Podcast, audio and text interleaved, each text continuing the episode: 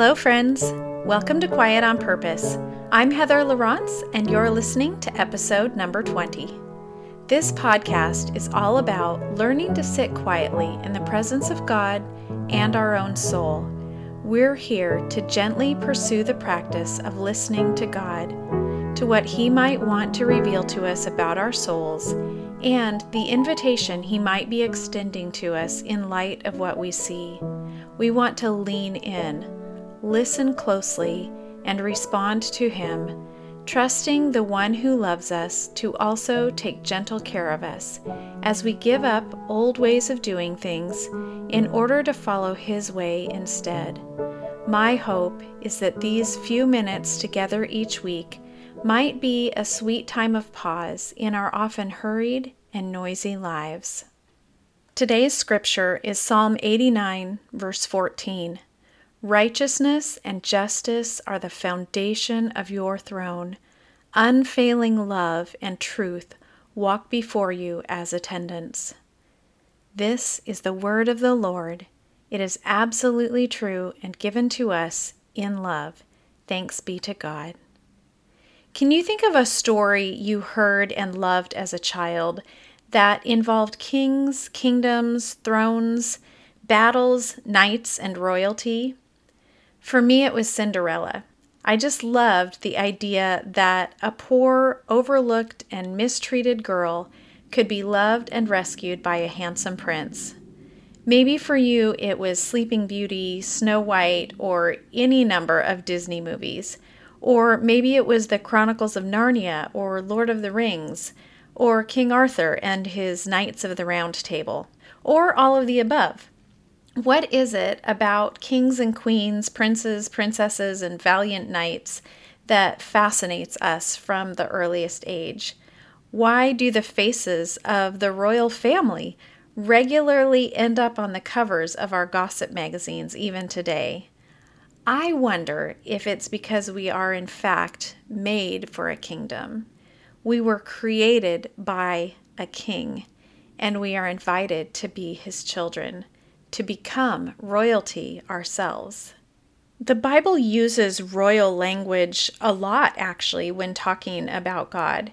We're told quite often that He is the King of all kings. Today's verse is just one example, and I love how the psalmist describes God's throne. Righteousness and justice are the foundation of it. In my mind, I picture an enormous ornate, and beautiful throne, permanently built into an eternal throne room.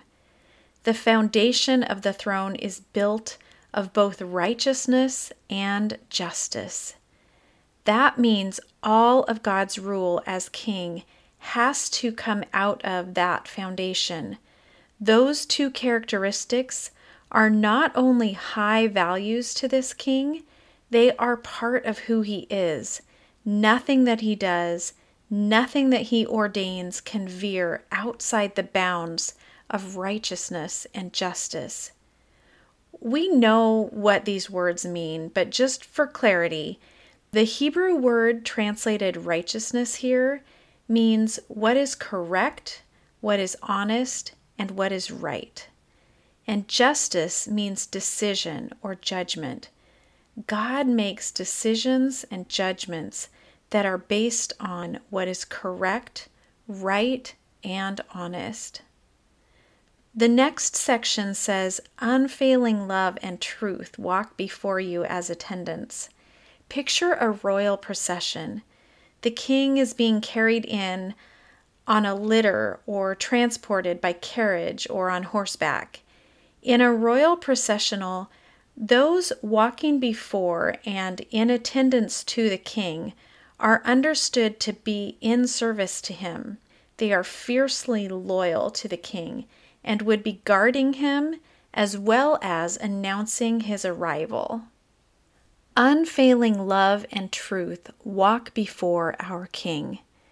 They announce his presence in the world. Wherever they are, he is near as well. Wherever God is, you will also find righteousness, justice, love, and truth. This verse strikes me as particularly poignant right now. Regardless of political opinions and party lines, wherever anyone is being oppressed, the followers of Christ should be standing in the gap. Wherever injustice is being perpetrated, followers of Christ should be seeking justice. I'm not here to stir up political conversations. I know that every single topic I could bring before you is both nuanced and emotionally charged. I'm not here to try to represent any particular political agenda. I am simply here as a follower of Christ who wants to be the first to admit that I don't always step in when I witness oppression. I don't always know what is actually happening in my own neighborhood or around the world. I am not always motivated by righteousness and love. Sometimes I'm motivated by my own self interests and convenience. I want to admit that I don't have all the answers to racism poverty, homelessness, abortion, modern day slavery, sex trafficking, sexual orientation discrimination, cyberbullying, domestic violence, or religious persecution.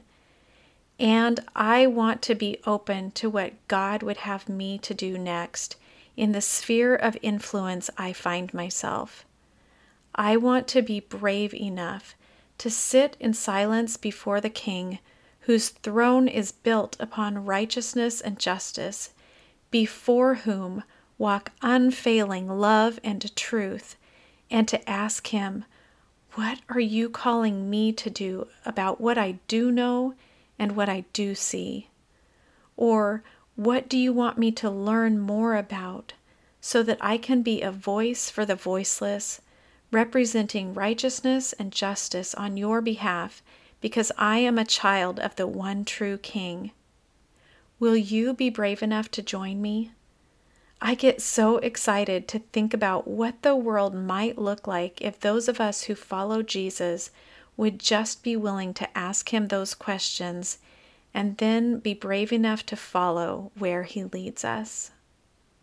Before we begin our time of purposeful quiet today, take a minute Get your body comfortable.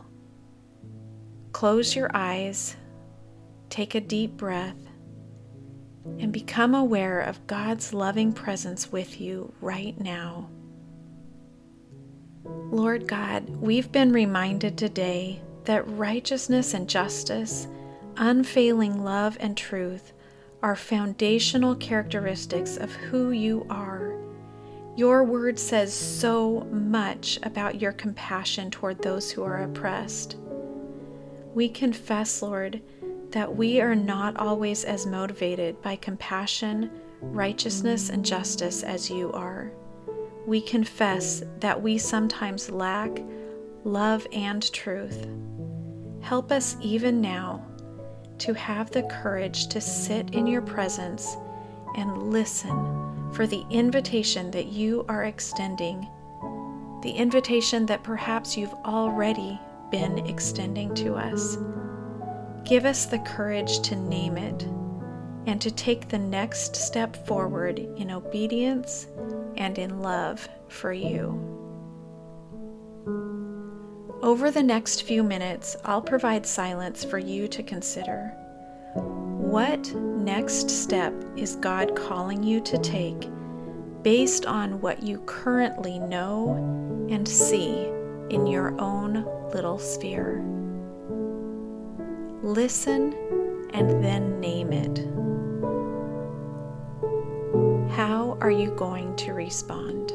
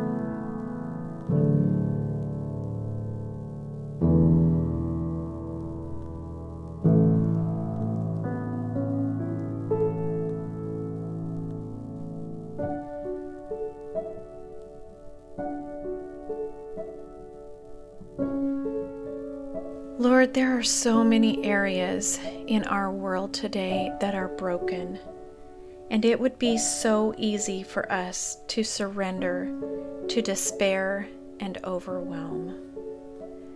Please help us instead to take courage because you have already overcome the world you do not call us to fix everything. In fact, you do not call us to fix anything.